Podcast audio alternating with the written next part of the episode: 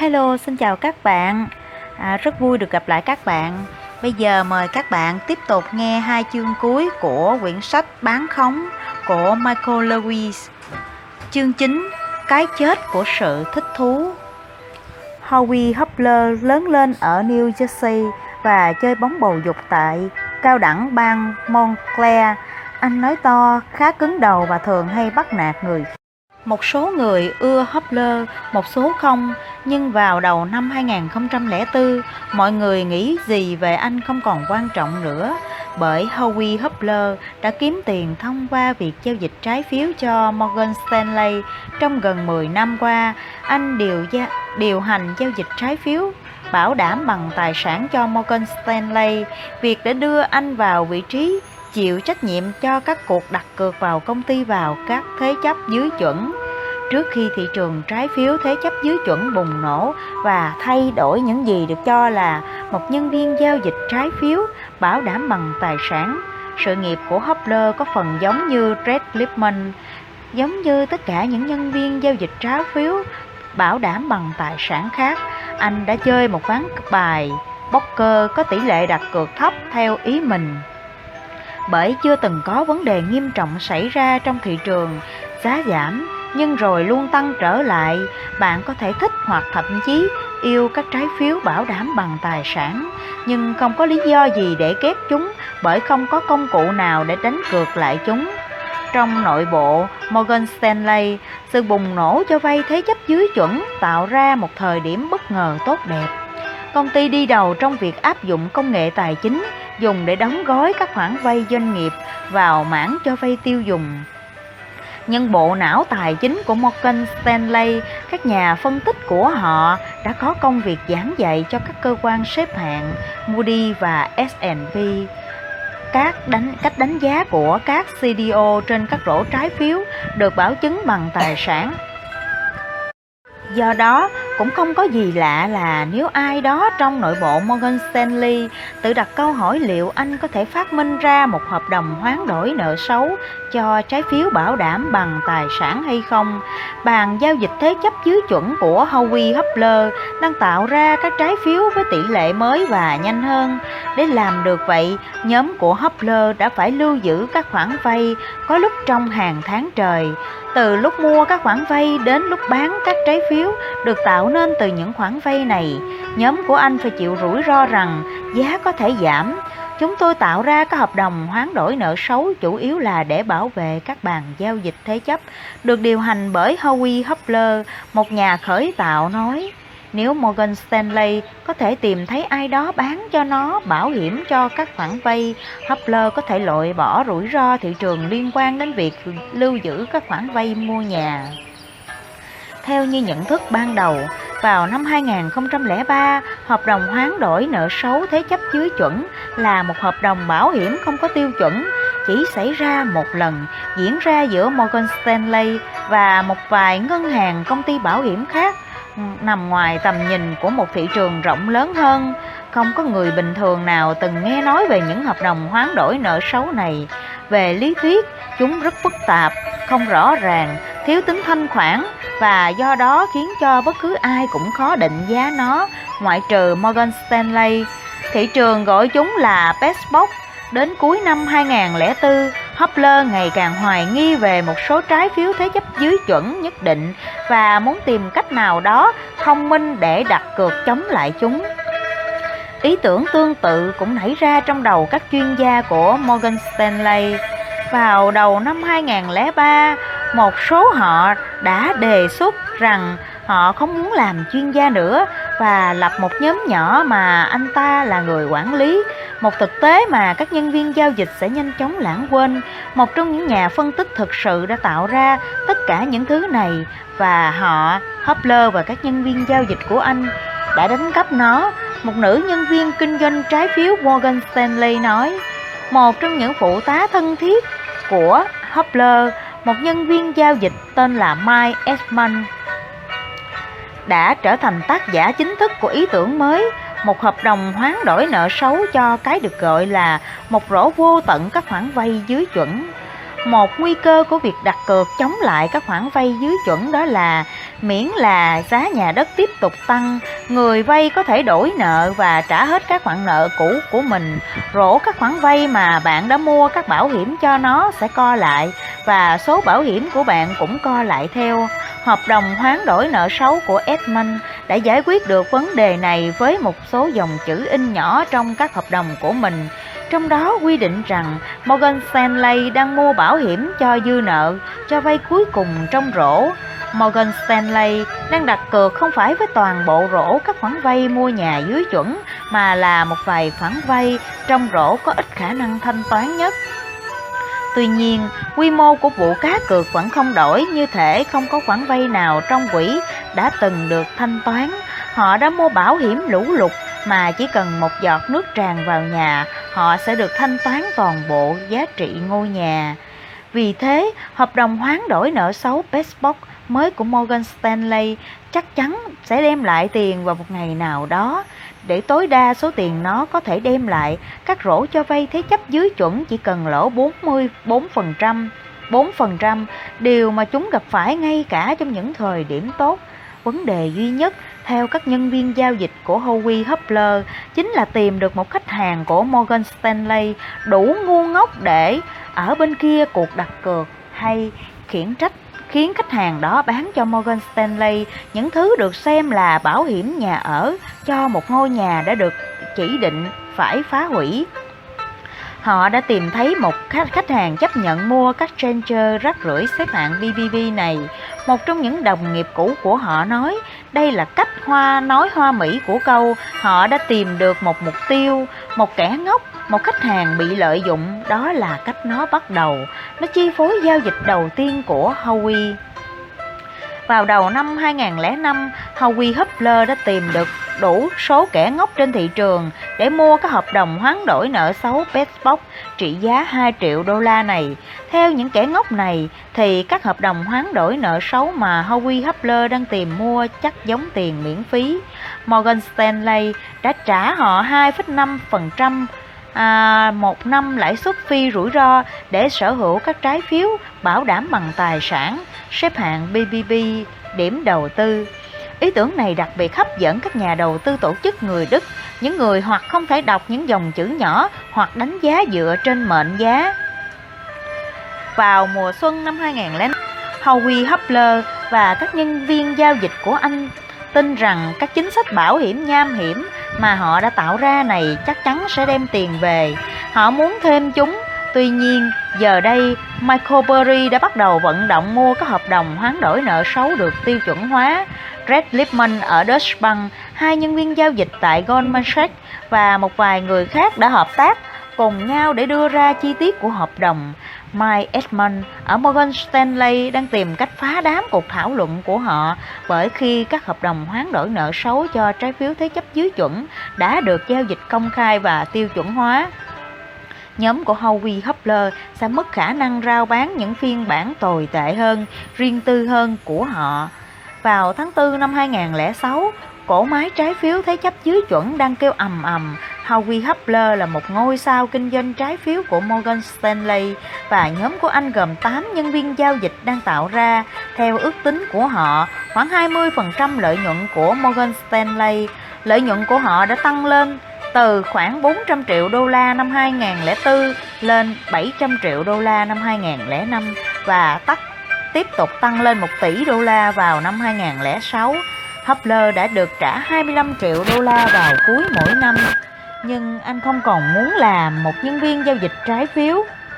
Thông thường nữa, các nhân viên giao dịch giỏi nhất và sáng giá nhất phố Wall đang rời bỏ các công ty lớn để làm việc việc cho các quỹ phòng hộ, nơi họ có thể tạo ra không phải hàng chục mà là hàng trăm triệu đô la, nhặt nhạnh từng đồng của các giao dịch của những nhà đầu tư thiếu suy nghĩ không phải là hành động của một nhân viên giao dịch trái phiếu phố Wall thành công đầy tự trọng Howie nghĩ thằng ngành kinh doanh khách hàng thật ngu ngốc.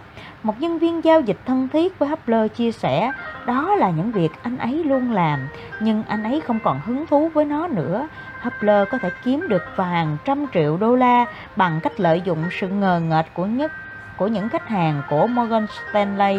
Anh có thể kiếm được hàng tỷ đô la bằng cách sử dụng vốn của công ty để đặt cược chống lại họ.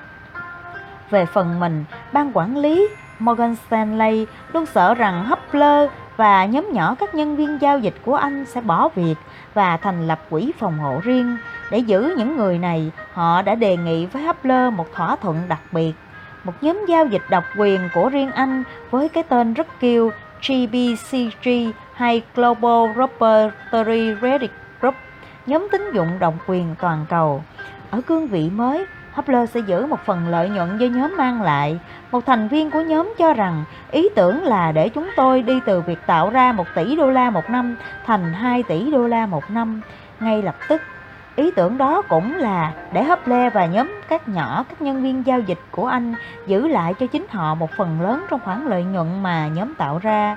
Morgan Stanley hứa ngay cả khi khả thi Hopler sẽ được phép tách ra thành một doanh nghiệp quản lý tiền riêng biệt trong đó anh sẽ sở hữu 50% cổ phần.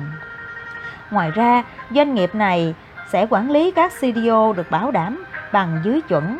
Ví dụ, họ sẽ cạnh tranh với Hardin Advisory của Winchell, những người được cho là giỏi nhất và sáng giá nhất trên sàn giao dịch trái phiếu của Morgan Stanley được vận động tham gia cùng anh.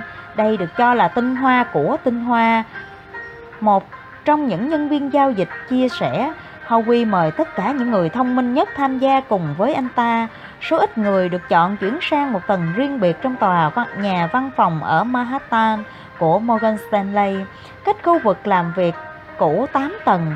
Ở đó họ dựng lên những bức tường mới quanh mình để ít nhất tạo ra ảo tưởng rằng Morgan Stanley không có xung đột về lợi ích. Các nhân viên giao dịch ở tầng thứ hai sẽ mua và bán từ các khách hàng và không truyền bất cứ thông tin nào về các giao dịch của họ cho Hopler và nhóm của anh trên tầng 10.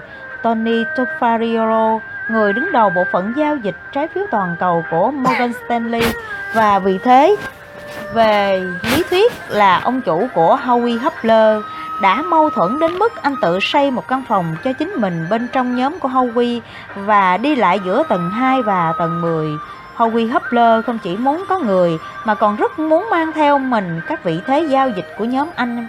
Chi tiết của chúng phức tạp đến một mức một trong những nhân viên giao dịch trái phiếu thế chấp dưới chuẩn của Morgan Stanley đã nói Tôi không nghĩ bất cứ ai ở trên Howie có thể hiểu hoàn toàn các giao dịch anh đã thực hiện, nhưng ý chính của chúng rất đơn giản. Hubler và nhóm của anh ta đặt cược lớn rằng các khoản vay dưới chuẩn sẽ trở nên xấu đi. Viên đá quý bên trong những vị thế giao dịch tinh vi của họ vẫn là 2 tỷ đô la có hợp đồng hoán đổi nợ xấu Petbox mà Hubler cảm thấy chắc chắn rằng một ngày nào đó sẽ nhanh chóng mang lại 2 tỷ đô la lợi nhuận. Các rổ cho vay thế chấp sắp phải trải qua những khoản lỗ đầu tiên và vào đúng thời điểm đó Hopler sẽ được thanh toán đủ. Tuy nhiên, có một vấn đề nhỏ, những khoản phí bảo hiểm trong các hợp đồng bảo hiểm này đã ăn vào lợi nhuận ngắn hạn của nhóm Howie. Nhóm được cho là sẽ kiếm được 2 tỷ đô la một năm. Một thành viên nói, nhưng vị thế hợp đồng hoán đổi nợ xấu mà chúng tôi có này khiến chúng tôi mất 200 triệu đô la. Để trả khoản phí này, Hubler quyết định bán một số hợp đồng hoán đổi nợ xấu cho các CDO dưới chuẩn xếp hạng AAA và thu về một phần phí bảo hiểm cho riêng mình. Vấn đề là các CDO xếp hạng AAA được cho là có ít rủi ro hơn nên phí bảo hiểm cho chúng chỉ bằng 1 phần 10 phí bảo hiểm cho các CDO xếp hạng VPP, tức là để thu về một khoản tiền lương tương đương những à, với những gì anh ta phải trả. Anh cần phải bán số hợp đồng quán đổi nợ xấu nhiều gấp 10 lần số mà anh đang sở hữu. Anh và các nhân viên giao dịch của mình đã làm việc này rất nhanh chóng và rõ ràng không thảo luận nhiều. Trong nửa tá các giao dịch lớn với Goldman Sachs, Deutsche Bank và một vài công ty khác. Đến cuối tháng 1 năm 2007, khi toàn bộ ngành công nghiệp trái phiếu thế chấp dưới chuẩn hướng đến Las Vegas để tôn vinh chính bản thân nó, Howie Hubler đã bán 16 tỷ đô la các hợp đồng hoán đổi nợ xấu cho các Challenger CDO xếp hạng AAA chứ bao giờ ảo tưởng của một nhân viên giao dịch trái phiếu ưu tú ở phố Wall, hay nói rộng ra là toàn bộ thị trường trái phiếu dưới thế chấp dưới chuẩn, lại có một biểu hiện rõ ràng đến thế giữa tháng 9 năm 2006. Và tháng 1 năm 2007, nhân viên giao dịch trái phiếu có vị trí cao nhất ở Morgan Stanley đã mua 16 tỷ đô la các CDO xếp hạng AAA được cấu tạo hoàn toàn từ các trái phiếu thế chấp dưới chuẩn xếp hạng BBB. Những thứ này đã trở nên vô giá trị khi các rổ cho vay dưới chuẩn cơ sở phải chịu khoản thua lỗ khoảng 8%. Trong thực tế, Howie Hubler đang đánh cược rằng một số khoản vay dưới chuẩn xếp hạng BBB sẽ trở nên xấu đi, nhưng không phải tất cả trong số đó. Anh đủ thông minh để hoài nghi về thị trường của mình, nhưng không đủ thông minh để nhận ra rằng anh cần phải hoài nghi đến độ nào. Trong nội bộ Morgan Stanley, rõ ràng chẳng có mấy ai thắc mắc rằng liệu những người chấp nhận rủi ro ưu tú của công ty có được phép mua 16 tỷ đô la các trái phiếu thế chấp dưới chuẩn hay không. Tất nhiên, nhóm giao dịch độc quyền của Howie bắt buộc phải cung cấp thông tin về các giao dịch của nó cho cả ban quản lý cấp cao và ban quản lý rủi ro. Nhưng thông tin mà các nhân viên giao dịch này cung cấp đã ngụy tạo đi bản chất rủi ro của họ. 16 tỷ đô la dưới chuẩn mà Hopler đã thực hiện đều được đánh dấu AAA trong các bản báo cáo rủi ro của Morgan Stanley. Chúng xuất hiện trở lại trong một phép tính được biết với tên gọi là VAR, là một công cụ được các ban quản lý trên phố Wall sử dụng nhiều nhất nhằm giải thích những gì các nhân viên giao dịch của họ vừa thực hiện. VAR chỉ đo lường mức độ dao động của một cổ phiếu hay trái phiếu nhất định trong quá khứ, không trong đó những dao động mới xảy ra được nhấn mạnh nhiều hơn so với những dao động đã xảy ra từ lâu, chưa từng dao động về nhiều về giá trị. Các CDO được bảo đảm bằng à, dưới chuẩn xếp hạng IAA được coi là hầu như không có rủi ro trong các báo cáo nội bộ của Morgan Stanley. Vào tháng 3 năm 2007, các nhân viên giao dịch của Hopler chuẩn bị một bài thuyết trình cho các sếp của Hopler trình bày trước hội đồng quản trị của Morgan Stanley nhằm ca tụng vị thế phân lớp tuyệt vời của họ trong thị trường thế chấp dưới chuẩn.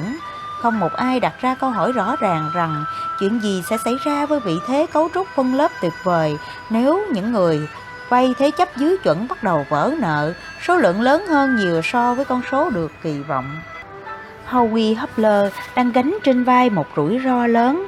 Các Trencher CDO mà anh đã đặt cược lớn vào gần như không khác gì các Trencher CDO mà Cornwall Capital đã đặt cược chống lại, được tạo nên từ các trái phiếu dưới chuẩn gần như y hệt các trái phiếu dưới chuẩn mà Runboy Partner và Session Capital đã đánh cược chống lại.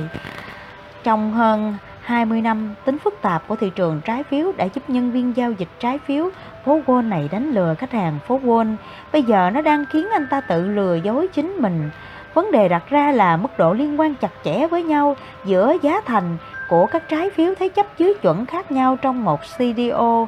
Câu trả lời nằm trong khoảng từ 0%, giá thành của chúng không liên quan gì đến nhau, cho tới 100% giá thành của chúng di chuyển theo nhau. Modi và S&P cho rằng các rổ trái phiếu xếp hạng BBB có mức tương quan khoảng 30%, nhưng ý nghĩa của nó lại hoàn toàn không liên quan đến con số 30. Ví dụ, nếu một trái phiếu trở nên xấu đi, không có nghĩa là xác suất của những trái phiếu khác cũng trở nên xấu đi là 30%. Nó có nghĩa là nếu một trái phiếu trở nên xấu đi, các trái phiếu khác sẽ hầu như không suy giảm. Việc người ta giả vờ rằng những khoản vay về cơ bản là không hề giống nhau này phải chịu vỡ nợ hàng loạt trong thời điểm à, giá nhà đất ngừng gia tăng đã biện minh cho các quyết định của Moody và S&P trong việc xếp hạng AAA cho khoảng 80% tất cả các CDO nó cũng hợp lý hóa quyết định của Howie Hubler khi mua 16 tỷ đô la trị giá các CDO cũng như bất kỳ công ty phố Wall nào khác. Morgan Stanley đã nỗ lực thuyết phục các cơ quan xếp hạng coi các khoản tiêu dùng cá nhân doanh nghiệp nhờ tiêu dùng như các khoản vay doanh nghiệp, tức là như các tài sản mà rủi ro của chúng có thể được giảm đáng kể nếu chúng được đính kèm với nhau. Những người đi thuyết phục coi nó như việc bán hàng, họ biết giữa các khoản vay doanh nghiệp và các khoản vay tiêu dùng có một điểm khác biệt mà các cơ quan xếp hạng không xử lý được đó là có rất ít dữ liệu để nghiên cứu về thị trường trái phiếu thế chấp dưới chuẩn và cũng không có bất cứ tiền lệ nào về sự sụp đổ của thị trường bất động sản toàn quốc. Những nhân viên giao dịch trái phiếu ưu tú của Morgan Stanley không quá lo lắng về điều này. Howie Hubler tin tưởng các xếp hạng. Các nhân viên giao dịch trái phiếu phố Wall được Howie Hubler gọi đến rồi đến rời đi với ấn tượng rằng anh đã coi các cuộc đánh cược này hoàn toàn không có rủi ro. Anh đã gây được một chút hứng thú nhưng chẳng thu được gì. Đương nhiên, anh không đương độc với niềm tin này. Hubler và một nhân viên giao dịch ở Merrill Lynch đã tranh luận qua lại về việc Morgan Stanley có thể mua 2 tỷ đô la các CDO xếp hạng AAA từ Merrill Lynch. Hubler muốn Merrill Lynch trả cho anh 28 điểm cơ bản 0,28 trên mức lãi suất phi rủi ro, trong khi Merrill Lynch chỉ muốn trả 24. Trong một giao dịch 2 tỷ đô la, một giao dịch mà cuối cùng chỉ là chuyển khoản lỗ 2 tỷ đô la từ Merrill Lynch sang Morgan Stanley, hai nhân viên giao dịch này đang tranh cãi về khoản thanh toán lãi 800.000 đô la một năm. Nếu quá mức đó, thỏa thuận sẽ tan vỡ. Hopler cũng có cuộc tranh cãi tương tự với Deutsche nhưng hơi khác một chút. Trong nội bộ Deutsche Red Lipman hiện đang la ó rằng các CDO xếp hạng AAA này có thể có giá trị bằng không vào một ngày nào đó. Cổ máy CDO của Deutsche Bank đã trả cho Hopler 28 điểm cơ bản mà anh mơ ước và trong tháng 12 năm 2006 và tháng 1 năm 2007 đã cắt đi hai giao dịch, mỗi giao dịch trị giá 2 tỷ đô la. Suốt thời gian chúng tôi thực hiện các giao dịch này, chúng tôi đều có thái độ như chúng ta đều biết không có rủi ro gì trong những thứ này.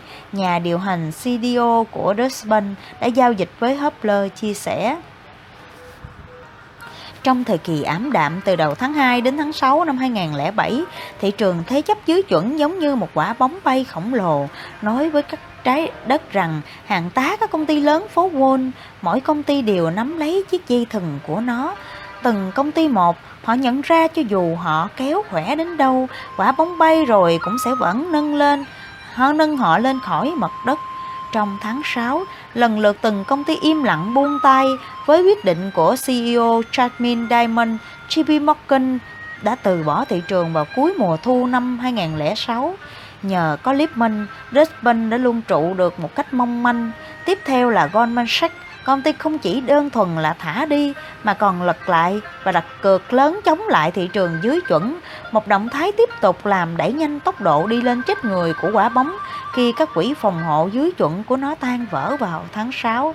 Bear đã bị buộc phải cắt dây của mình và quả bóng ngày càng bao bay cao hơn so với mặt đất. Trước đó không lâu, vào tháng 4 năm 2007, Howie Hubler có lẽ đang có chút sự nghi ngại về quy mô canh bạc của mình, đã ký hợp đồng với một gã đang điều hành các quỹ phòng hộ thất bại Biston Rap Coffee vào ngày 2 tháng 4 nhà cho vay thế chấp dưới chuẩn lớn nhất quốc gia New Century đã bị vỡ nợ và nộp đơn xin phá sản. Morgan Stanley sẽ bán cho Cofi 6 tỷ đô la trong 16 tỷ đô la các CDO xếp hạng AAA giá giảm xuống một chút. COF e yêu cầu một mức lãi suất 40 điểm cơ bản 0,4% trên mức lãi suất phi rủi ro. Hubler đã hội ý với chủ tịch của Morgan Stanley Charles Bruce và họ đã cùng quyết định rằng họ thà giữ rủi ro dưới chuẩn còn hơn nhận lấy một khoản lỗ lên tới vài chục triệu đô la. Đó là một quyết định đã khiến Morgan Stanley mất gần 6 tỷ đô la, nhưng CEO của Morgan Stanley John Mark không bao giờ tham gia vào. Mark không bao giờ nói đến và nói chuyện với Howie, một trong những cộng sự thân cận nhất của Hopler nói, trong suốt thời gian đó, Howie chưa từng nói chuyện riêng với Mark. Tuy nhiên, vào tháng 5 năm 2007, đã có một cuộc tranh cãi ngày càng gay gắt giữa Howie Hubler và Morgan Stanley liên quan đến việc Morgan Stanley đã không giữ lời hứa cho phép nhóm giao dịch độc quyền của Hubler tách ra thành một công ty quản lý tiền tệ riêng mà anh sở hữu 50% cổ phần trong đó. Giận dữ vì Morgan Stanley nuốt lời, Howie Hubler dọa nghỉ việc để giữ anh lại Morgan Stanley hứa sẽ trả cho anh và các nhân viên giao dịch của anh một khoản tiền còn lớn hơn lợi nhuận của CBCG. Năm 2006, Hubler đã được trả 25 triệu đô la. Năm 2007, đương nhiên anh còn kiếm được nhiều hơn thế. Một tháng sau khi Hubler và các nhân viên giao dịch của anh cải thiện các điều khoản giao dịch giữa họ và sếp, Morgan Stanley cuối cùng đã đặt ra một câu hỏi khó chịu. Điều gì sẽ xảy ra với vụ đánh cược khổng lồ vào thị trường thế chấp dưới chuẩn nếu lượng người Mỹ ở tầng lớp hạ lưu vỡ nợ lớn hơn rất nhiều so với con số kỳ vọng? Ví dụ, vụ cá cược sẽ có kết quả ra sao nếu sử dụng các giả định về thiệt hại được tạo ra bởi nhà phân tích bi quan nhất phố Wall. Tính đến thời điểm đó, cuộc đặt cược của Hopler đã được kiểm chứng sức chịu đựng cho các tình huống mà trong đó các rổ dưới chuẩn chịu thua lỗ 6% mức độ thua lỗ cao nhất trong thời kỳ gần đây. Bây giờ, các nhân viên giao dịch của Hopler buộc phải tưởng tượng ra kết quả cuộc đặt cược của họ nếu thua lỗ đạt đến mức 10%, yêu cầu đến trực tiếp từ giám đốc quản trị rủi ro của Morgan Stanley, Tom Dowla Hopler và các nhân viên giao dịch của anh ta đã rất tức giận và khó chịu. Một trong số họ nói, thật đáng ngại, nó mang lại cảm giác như những gã này không biết họ đang làm về cái gì. Nếu thua lỗ lên đến 10% thì sẽ có một triệu người vô gia cư. Thua lỗ trong các rổ mà nhóm hấp lơ lơ đã đặt cược vào cuối cùng cũng đạt đến mức 40%. Một chuyên viên cao cấp của Morgan Stanley ngoài nhóm hấp lơ nói, họ không muốn nói Muốn cho anh xem kết quả, họ liên tục nói tình trạng thế giới đó không bao giờ có thể xảy ra. Các nhân viên giao dịch của Hopler mất 10 ngày để đưa ra kết quả mà họ thực sự không muốn cho bất cứ ai xem. Khoản lỗ 10% đã biến cuộc đặt cược phức tạp của họ vào thế chấp dưới chuẩn từ một khoản lãi dự tính 1 tỷ đô la thành khoản lỗ dự tính 2,7 tỷ đô la. Nhưng như chia sẻ của một chuyên viên cao cấp Morgan Stanley, các nhân viên quản trị rủi ro quay về từ bài kiểm tra sức chịu đựng đó trông rất khó chịu. Hopler và các nhân viên giao dịch của anh ta đã cố làm anh ta bình tĩnh lại. Họ nói, hãy thư giãn, những kiểu lẻo này sẽ không bao giờ xảy ra. Tuy nhiên, bộ phận quản trị rủi ro không thể thư giãn. Đối với họ, có vẻ Hopler và các nhân viên giao dịch của anh đã không hiểu hết canh bạc của chính họ. Hopler liên tục nói anh đang đánh cược chống lại thị trường trái phiếu dưới chuẩn. Nhưng nếu như vậy, tại sao anh lại đánh mất hàng tỷ đô la nếu nó sụp đổ? Với tư cách một nhà quản lý rủi ro cao cấp, Morgan, Morgan Stanley nói việc đặt cược vào màu đen hoặc màu đỏ và biết rằng bạn đang đặt cược vào màu đen hoặc màu đỏ khác hoàn toàn so với việc đặt cược vào một dạng màu đỏ mà không biết. Vào đầu tháng 7, Morgan Stanley đã nhận được một cuộc gọi cảnh báo đầu tiên từ Brett Lipman và các sếp của anh tại Deutsche Bank người đã nói với Howie Hubler và các sếp của anh trong một cuộc gọi hội cuộc gọi hội nghị rằng 4 tỷ đô la có hợp đồng hoán đổi nợ xấu mà Hubler đã bán cho các nhà bàn giao dịch CDO của Deutsche Bank 6 tháng trước đã xuôi theo hướng có lợi cho Deutsche Bank. Liệu Morgan Stanley có thể chuyển thẳng 1,2 tỷ đô la cho Deutsche Bank vào cuối ngày không? Hay như Lipman nói, theo ai đó đã nghe được cuộc trao đổi, này anh bạn, anh nợ chúng tôi 1,2 tỷ đô la. Đối với Red Lipman, các CDO dưới chuẩn xếp hạng AAA, trong đó có hàng trăm tỷ đô la giá trị bị chôn vùi trong nhiều công ty phố Wall khác và được cho là không rủi ro, bây giờ chỉ đáng bá giá 70 xu trên mỗi đô la. Howie Hubler có phản ứng tương tự, anh nói 70 xu là cái gì? Mô hình của chúng tôi cho thấy chúng đáng giá 95 xu, một trong những người của Morgan Stanley nói. Mô hình của chúng tôi cho thấy chúng chỉ đáng giá 70 xu, một trong những người ở Dustbin đáp lại. Ồ, mô hình của chúng tôi thấy chúng đáng giá 95 xu, một người của Morgan Stanley nhắc lại và sau đó tiếp tục nói thêm rằng mối tương quan giữa hàng ngàn trái phiếu xếp hạng BBB trong CDO của anh rất thấp. Vì thế việc một vài trái phiếu đang trở nên xấu đi không có nghĩa là tất cả chúng đều vô giá trị. Red Lipman chỉ nói rằng này thằng kia vứt đi cái mô hình chết tiệt của mày vào sọt rác Tao sẽ tạo cho mày một thị trường Chúng rơi vào từ khoảng 70 xu đến 77 xu Mày có ba lựa chọn, mày có thể bán chúng lại cho tao với giá 70 xu, mày có thể mua thêm với giá 77 xu hoặc mày trả cho tao 1,2 tỷ đô la. Morgan Stanley không muốn mua thêm bất kỳ trái phiếu thế chấp dưới chuẩn nào nữa.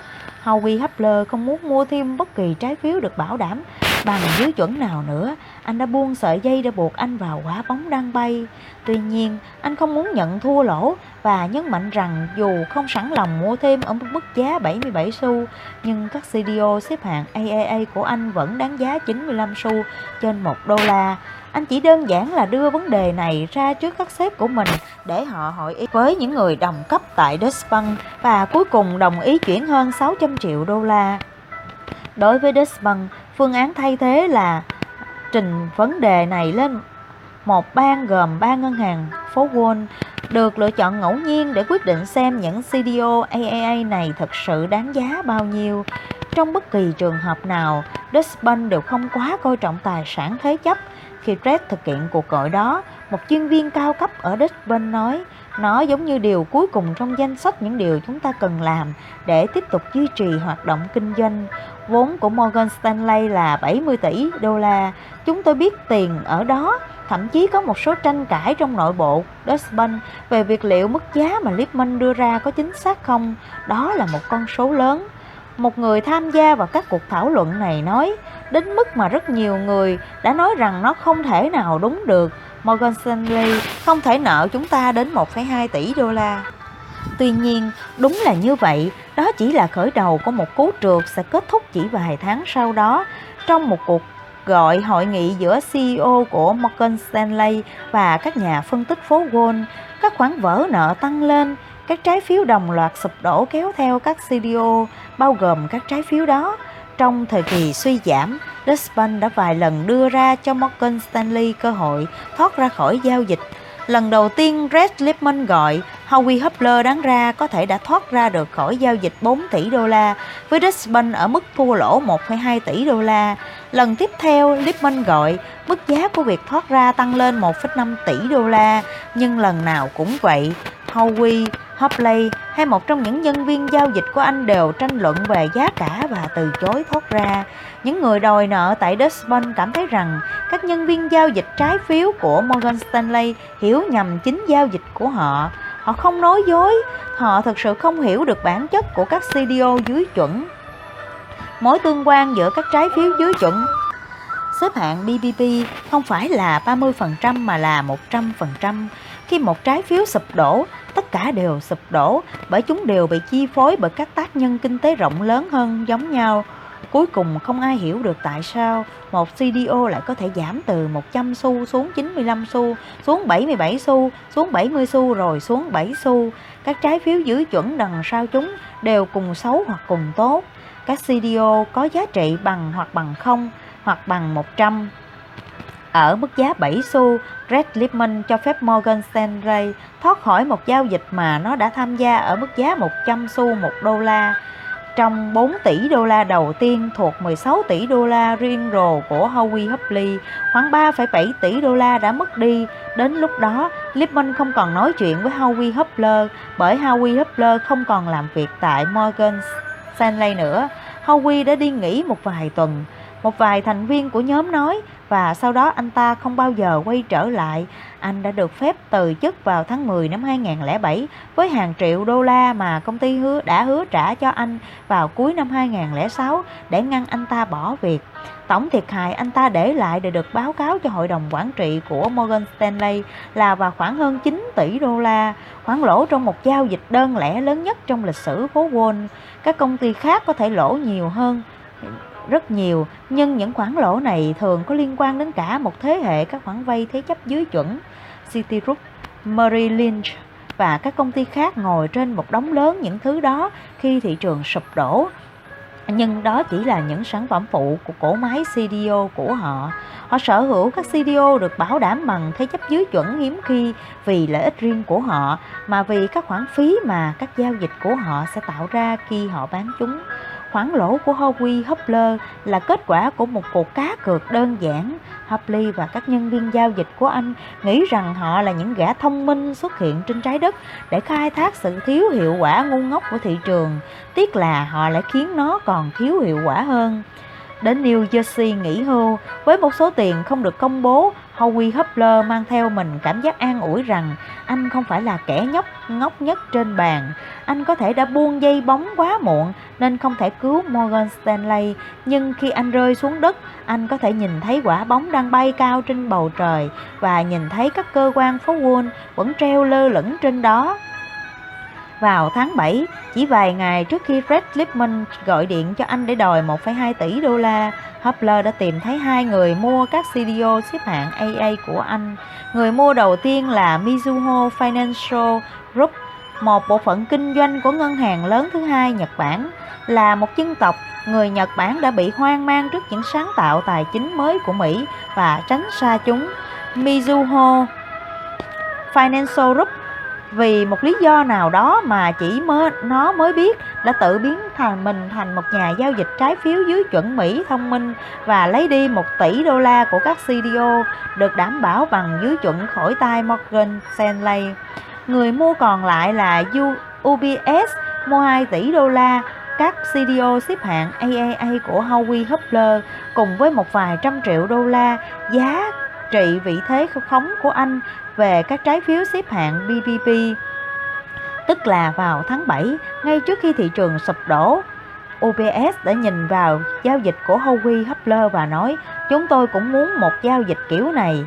Vì vậy, khoản mua cá nhân của Howie Hubler với 16 tỷ đô la, các CDO xếp hạng AAA giảm xuống còn 13 tỷ đô la.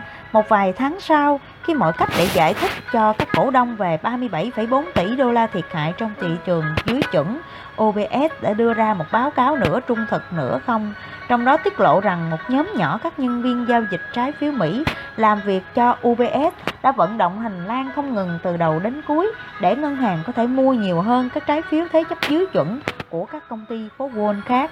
Nếu mọi người biết về cuộc giao dịch, họ có thể sẽ nổi loạn. Một nhân viên giao dịch trái phiếu UBS có liên quan mật thiết với hành động này chia sẻ đó là một giao dịch gây tranh cãi trong UBS. Nó được giữ bí mật tuyệt đối. Có nhiều người, nếu họ biết giao dịch diễn ra, họ sẽ le hét hết sức có thể. Chúng tôi đã lấy đi giao dịch tương lai, tương quan khỏi tay Howie, trong khi mọi người đều biết sự tương quan ở đây bằng một hay tương đương 100%. Anh giải thích thêm rằng các nhân viên giao dịch ở UBS thực hiện giao dịch này đã được thúc đẩy chủ yếu bởi chính mô hình của họ, mô hình mà tại thời điểm giao dịch cho rằng họ sẽ có lợi nhuận 30 triệu đô la. Vào ngày 19 tháng 12 năm 2007, Morgan Stanley gọi cho các nhà đầu tư, công ty này muốn giải thích tại sao thua lỗ trong giao dịch lên đến 9,2 tỷ đô la, lại lấn át toàn bộ số lợi nhuận được tạo ra bởi 50.000 nhân viên của nó. Kết quả chúng tôi công bố ngày hôm nay khiến công ty và khiến tôi và công ty cảm thấy xấu hổ. John Mark nói, đây là kết quả của một sai lầm trong quá trình đánh giá phát sinh phát sinh trong một bàn giao dịch ở khu vực thu nhập cố định và cũng là một thất bại trong quản lý rủi ro hợp lý. Hầu như mọi thua lỗ trong quý này là kết quả của giao dịch của đúng như nguyên văn, chỉ một bàn giao dịch trong mảng kinh doanh thế chấp của chúng CEO này giải thích rằng Morgan Stanley đã có một số hàng rào chống lại rủi ro thế chấp dưới chuẩn, nhưng các hàng rào này đã không hoạt động hiệu quả trong điều kiện thị trường bất thường vào cuối tháng 10 và tháng 11. Nhưng điều kiện thị trường trong tháng 10 và tháng 11 hoàn toàn không bất thường. Trong tháng 10 và tháng 11, lần đầu tiên thị trường bắt đầu định giá các rủi ro thế chấp dưới chuẩn một cách chính xác. Thứ bất thường là những gì xảy ra trước đó sau khi nói rằng với tư cách người đứng đầu công ty, tôi xin chịu trách nhiệm về kết quả này. Mark nhận được các câu hỏi từ các nhà phân tích ngân hàng của các công ty phố Wall khác. Nhóm này phải mất một lúc để tìm hiểu được căn nguyên vấn đề, nhưng cuối cùng họ cũng làm được. Trong số 4 nhà phân tích quyết định không thăm dò mắt quá chặt chẽ về những gì gần như chắc chắn là khoản lỗ trong một giao dịch độc quyền riêng lẻ lớn nhất lịch sử phố Wall, thì sau đó William Tanona đến từ Goldman Sachs nói Tanona một câu hỏi nữa về rủi ro. Điều mà tôi biết mọi người đang thắc mắc Anh hãy giải thích về việc làm thế nào anh bị lỗ lớn như thế này. Ý tôi là tôi nghĩ các anh đã có những thứ như giới hạn vị thế và giới hạn rủi ro chứ. Tôi không thể tin được rằng các anh có thể cho phép một giao dịch thua lỗ đến 8 tỷ đô la. Sean Mac, đó là một câu hỏi sai Tanona, hả? Sean Mac, xin chào, chào, chào, vâng Tanona, tôi không hiểu ý anh Sean Mac, Bill, nghe này, chúng ta hãy nói cho rõ ràng. Thứ nhất, giao dịch này đã được công nhận và đã được nhập vào tài khoản của chúng tôi. Thứ hai, nó đã được nhập vào hệ thống quản lý rủi ro của chúng tôi. Nó rất đơn giản. Khi những điều này xảy ra, nó đơn giản, nó gây đau đớn. Vì vậy, không phải tôi đang nói lấp liếm khi những gã này quan tâm đến các khoản lỗ trong vị thế này, họ cũng đâu có hình dung ra rằng chúng tôi có thể vỡ nợ ở mức này đúng không? Vì vậy, việc bộ phận quản lý rủi ro của chúng tôi đã không quan tâm đến những khoản lỗ này cũng chỉ là bình thường. Đơn giản là vậy, đó là những rủi ro có cái đuôi rất lớn đã quét qua tất cả chúng ta, đúng không? Đó là những gì đã xảy ra. Tanona, được rồi, cứ tạm cho là vậy. Tôi còn câu hỏi nữa. Tôi thấy ngạc nhiên khi trong quý này, VAR giao dịch của anh vẫn ổn định dù cho bị thua lỗ đến mức này và tôi nghi ngờ rằng đây là các tài sản giao dịch. Vì vậy anh có thể giải thích cho tôi tại sao VAR của anh không tăng đáng kể trong quý? Mark, Bill, tôi nghĩ rằng VAR đại diện rất tốt cho rủi ro giao dịch thanh khoản, nhưng xét về mặt không nghe được của điều đó, tôi rất sẵn lòng chia sẻ với anh sau buổi này bởi tôi không thể trả lời điều đó ngay bây giờ được. Những dòng chảy ngôn từ vô nghĩa có thể đã để lại trong lòng khán giả cảm giác rằng không thể phân tích sự phức tạp sâu xa trong hoạt động giao dịch trái phiếu của Morgan Stanley. Những lời lẽ của họ chỉ thực sự cho thấy chính CEO cũng không thực sự hiểu tình hình. So với các CEO đồng cấp khác, Sean Mark đã được cho là người nắm rõ thông tin về các rủi ro giao dịch trong công ty trái phiếu của anh. Ngoài ra, chính anh cũng từng là một nhân viên giao dịch trái phiếu và đã được tạo ra để kích thích văn hóa chấp nhận rủi ro của Morgan Stanley. Tuy nhiên, anh không những thất bại trong việc nắm bắt những gì mà các nhân viên giao dịch của anh đang theo đuổi vào thời điểm họ vẫn đang theo đuổi nó, mà anh còn không thể giải thích đầy đủ những gì họ đã làm sau khi để mất 9 tỷ đô la. Rốt cuộc, thời điểm đến cũng đến, người mua cuối cùng các rủi ro thế chấp dưới chuẩn đã ngừng mua. Vào ngày 1 tháng 8 năm 2007, các cổ đông đã lần đầu tiên kiện Beeston về sự sụp đổ của các quỹ phòng hộ được bảo đảm bằng dưới chuẩn của nó trong số những ảnh hưởng ít nhìn thấy được của nó phải kể đến việc nó đã cảnh tỉnh ba người đàn ông trẻ tuổi ở Konawa Capital những người vốn đang ngồi trên những gì mà đối với họ là một đống rất lớn các hợp đồng hoán đổi nợ xấu được mua phần lớn từ Pearson kể từ khi ở Las Vegas, Charlie Leslie đã không thể nắm bắt được tầm cỡ những sự kiện họ đang trải qua. Ben Hocker, người duy nhất trong ba người đã từng làm việc trong một công ty lớn ở phố Wall, cũng có xu hướng di chuyển rất nhanh về một cái kết thảm khốc nào đó trong đầu. Và Sammy Mai chỉ nghĩ rất nhiều người trên phố Wall là đồ cặn bã Tất cả ba người đều lo lắng rằng Beeston sẽ thất bại và không thể trả các khoản thua cược của họ. Có thể đã đến thời điểm bạn không thể giao dịch với một công ty phố Wall nào nữa, Ben nói, và nó có thể đến như vậy. Vào đầu tuần đầu tiên trong tháng 8, họ bàn thảo thêm và cố gắng làm quen với các mức giá của những CDO xếp hạng AA mà chỉ trong vài tháng trước đây đang được giao dịch với mức giá được cho rằng về cơ bản là phi rủi ro. Các trái phiếu cơ sở đang sụp đổ và tất cả những người chúng tôi đã giao dịch đều nói rằng chúng tôi sẽ cho anh hai điểm. Shirley nói, cho đến hết cuối tháng 7, Beeston và Morgan Stanley đều đã vẫn nói rằng các CDO xếp hạng AA có giá 98 xu một đô la. Cuộc tranh luận giữa Howie Hubler và Red Lipman đang tái diễn trên thị trường. Conwa Capital sở hữu các hợp đồng hoán đổi nợ xấu cho 20 CDO không hấp dẫn, nhưng mỗi cái lại không hấp dẫn theo cách riêng và vì thế thật khó để có thể xác định đúng vị trí của chúng các nhà buôn trên phố Wall của họ luôn nói với họ rằng họ không bao giờ có thể thoát ra những hợp đồng hoán đổi nợ xấu khó hiểu cho các changer CDO xếp hạng AA này. Nhưng thị trường đang hoảng loạn và có vẻ mong mua được bảo hiểm cho bất cứ thứ gì có liên quan đến trái phiếu thế chấp dưới chuẩn. Phép tính đã thay đổi. Lần đầu tiên Conwa có nguy cơ để mất nhiều, khá nhiều tiền nếu có điều gì đó xảy ra trên thị trường dẫn đến việc thị trường phục hồi nếu giả sử chính phủ Mỹ can thiệp và bảo lãnh cho tất cả các thế chấp dưới chuẩn. Và tất nhiên nếu Biston sụp đổ, họ sẽ mất tất cả. Họ cuốn quýt tìm cách tự bảo vệ mình, tìm một vài người mua những chính sách bảo hiểm liên quan hoàn toàn mới mẻ và kỳ lạ mà họ đã tích lũy được này. Công việc này được giao cho Ben Hawker, Charlie Leslie một vài lần đã cố gắng hành động như một nhân viên giao dịch nhưng đã thất bại, thảm hại. Có rất nhiều các quy tắc nhỏ. Charlie nói, bạn phải biết chính xác, phải nói những gì và nếu bạn không biết, mọi người sẽ nổi xung với bạn. Tôi nghĩ rằng tôi muốn nói bán nhưng hóa ra tôi lại đang nói mua. Tôi đã đã nghĩ tôi không nên thực hiện các giao dịch.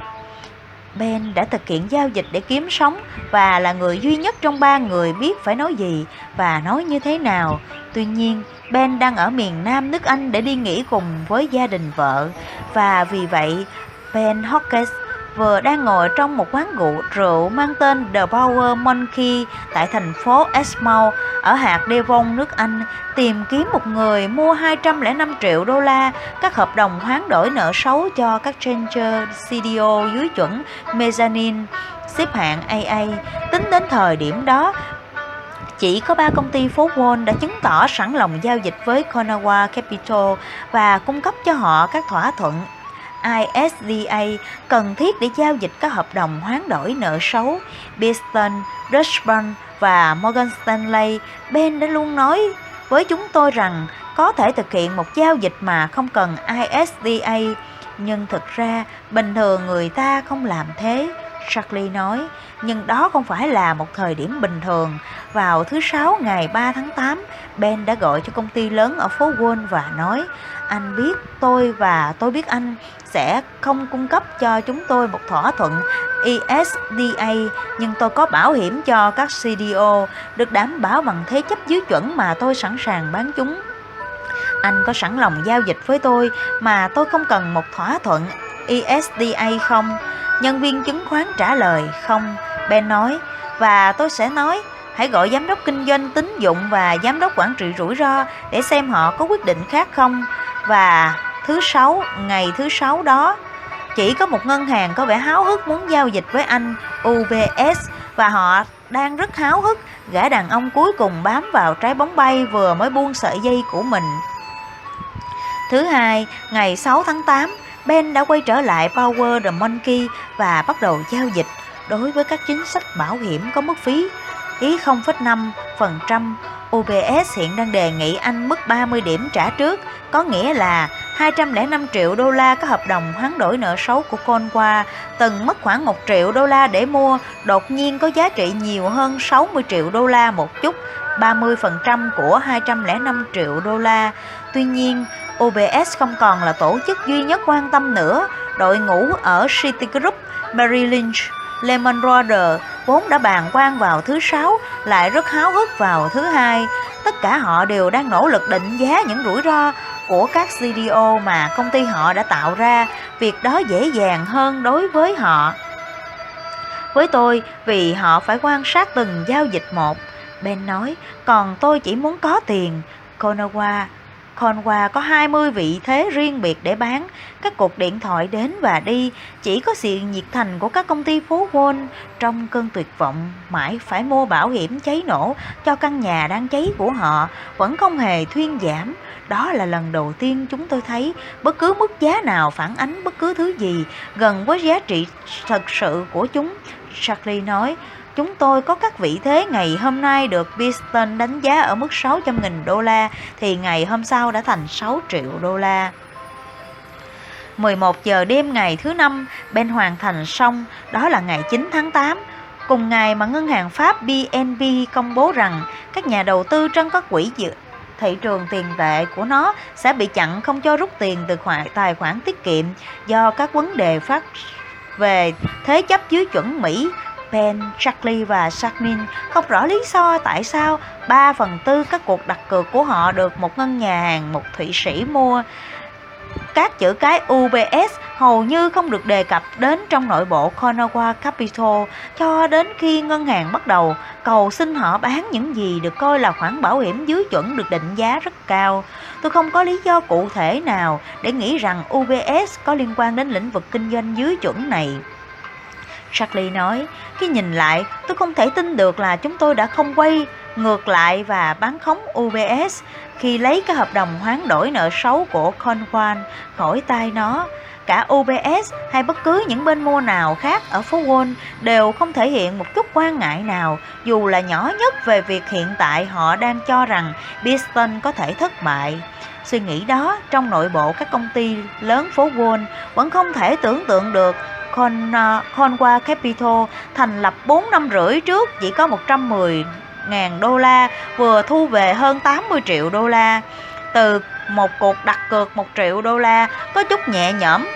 Khi chúng tôi không phải là những kẻ ngốc nghếch trên bàn Sammy nói họ không phải những kẻ ngốc nghếch trên bàn. Họ đã thu về gấp 80 lần từ một trận đánh cược khó thắng này và không ai ở The Power Monkey từng hỏi Ben định làm gì tất nhiên, đại gia đình, người anh của vợ anh băn khoăn về việc anh đã ở đâu và anh đã cố gắng giải thích.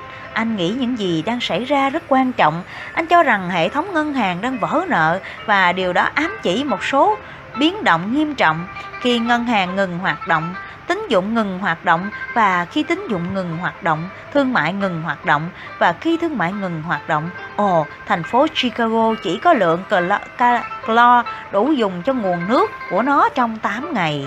Các bệnh viện cạn kiệt thuốc men, toàn bộ thế giới hiện đại nhiều khả năng sẽ rơi vào cảnh mua trước trả sau. Tôi đã về nhà vào lúc nửa đêm và cố gắng nói chuyện với anh rể của tôi về tương lai của lũ trẻ. Ben nói, tôi hỏi mọi người trong nhà để chắc chắn rằng tài khoản của họ tại HSBC đã được bảo hiểm.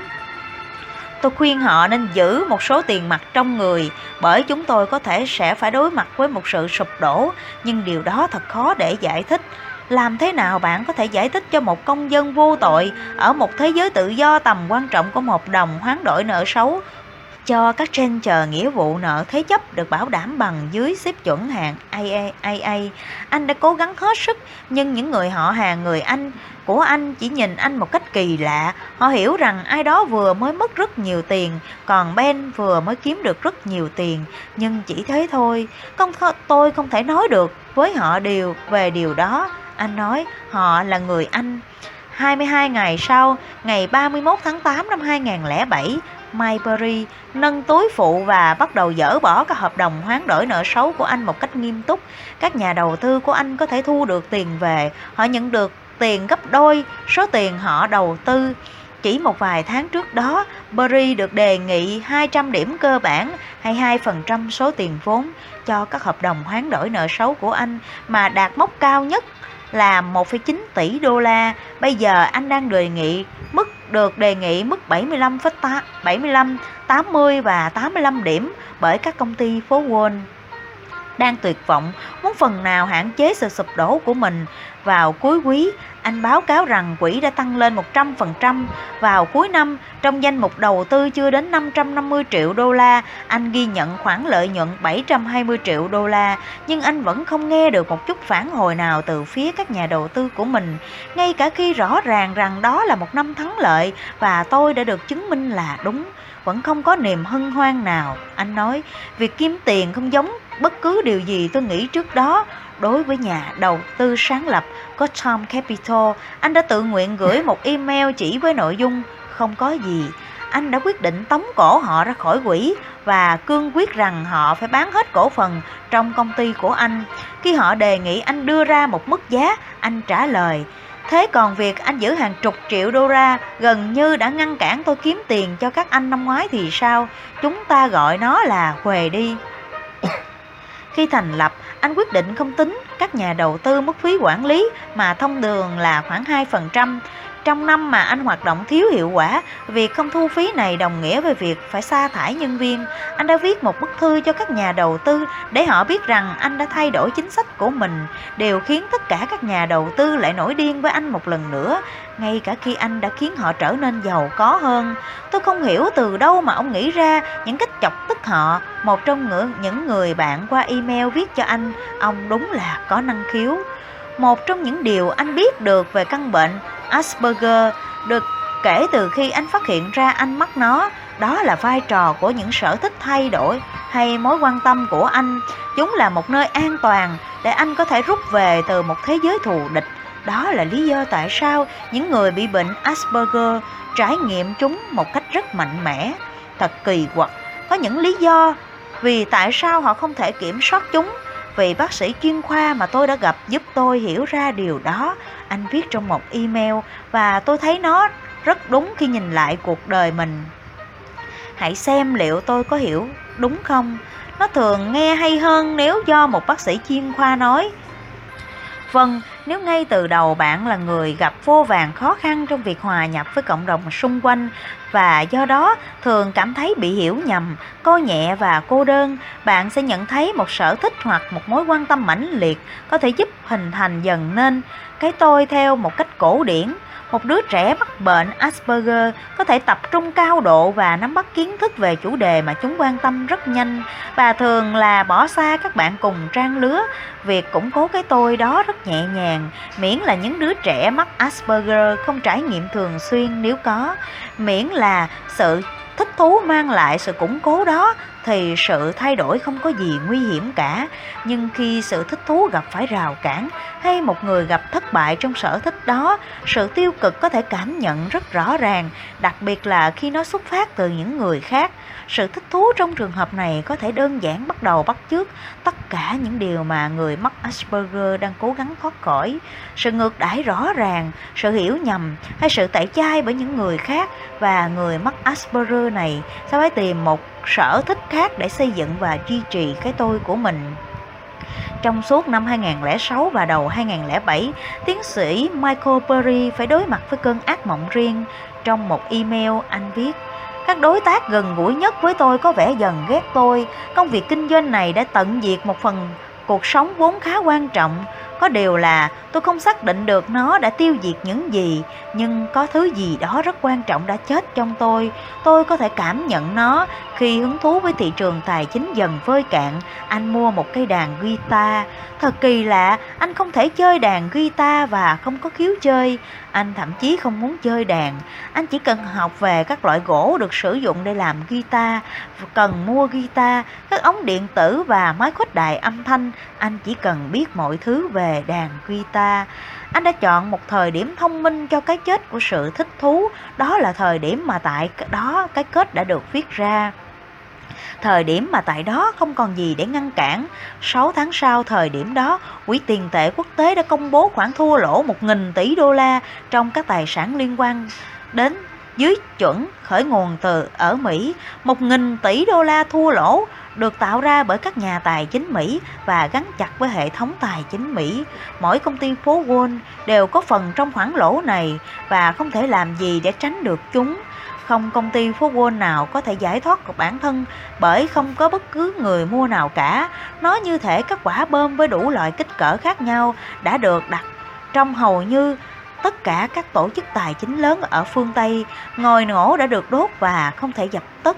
Tất cả những gì có thể chỉ là quan sát tốc độ của tia lửa và kích thước của vụ nổ. Nghe đến đây, chắc các bạn cũng đã học được một bài học gì. À, một bài học gì đó có phải là những người thông minh nhất lại đạt đến sự ngu ngốc cao nhất?